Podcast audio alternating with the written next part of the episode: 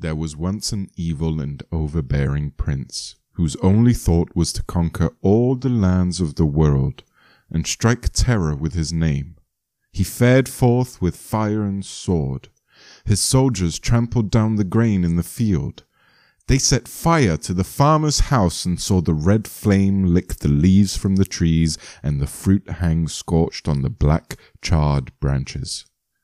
Many a poor mother hid with her naked, nursing babe behind the smoking wall, and the soldiers hunted for her, and if they found her and the child, their fiendish pleasures began. Evil spirits could not have behaved worse, but the prince thought that this was just as it should be. Day by day his power grew. His name was feared by everyone, and success followed him in all his deeds. From the conquered cities he took gold and great treasures. In his royal residence were amassed riches, the like of which was nowhere to be found. Now he had erected magnificent castles, churches, and arches, and everyone who saw these splendors said, What a great prince! They did not think of the misery he had brought upon other lands. They did not hear the sighs and the wails that went up from the scorched cities. The prince looked at his gold, looked at his magnificent buildings, and thought, as the mob, What a great prince! But I must have more, much more. No power must be mentioned as equal to mine, much less greater. And he went to war against all his neighbors and conquered them all. He had the vanquished kings fettered to his carriage with golden chains as he drove through the streets, and when he sat down at the table, they had to lie at his feet and at the feet of his courtiers and take the pieces of bread that were thrown to them. Now the prince had his statue erected in the squares and in the royal palace. Yes, he even wanted it to stand in the churches before the altar of the Lord. But the priests said, Prince, you are mighty but God is mightier. We dare not do it. Well, said the evil prince, then I am going to conquer God too. And with overweening pride and folly in his heart, he had a remarkable ship built that he could fly through the air with. It was as brightly colored as the tail of a peacock, and appeared to be encrusted with a thousand eyes. But each eye was the barrel of a gun.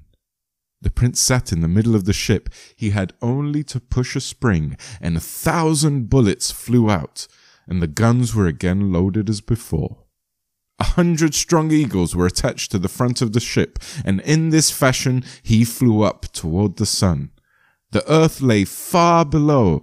At first, with its mountains and forests, it resembled a ploughed up field where the green peeps forth from the overturned turf. Then it looked like a flat map, and soon it was quite hidden in fog and clouds.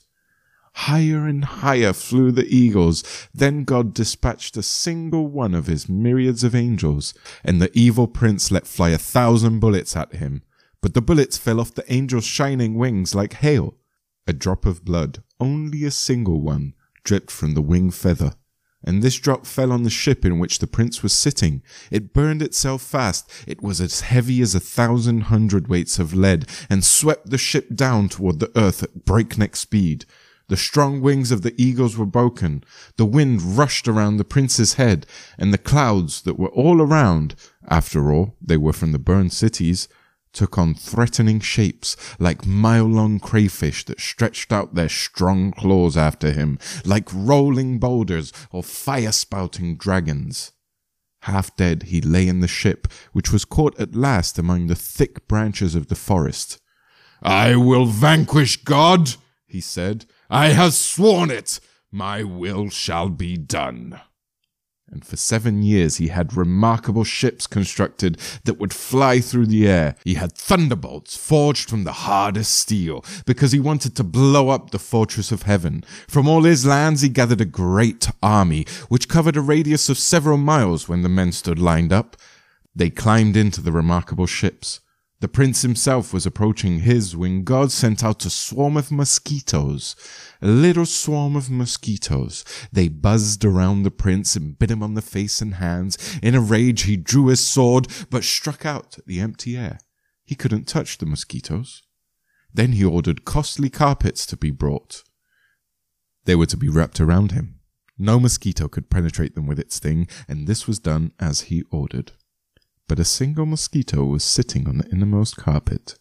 It crawled into the prince's ear and bit him there.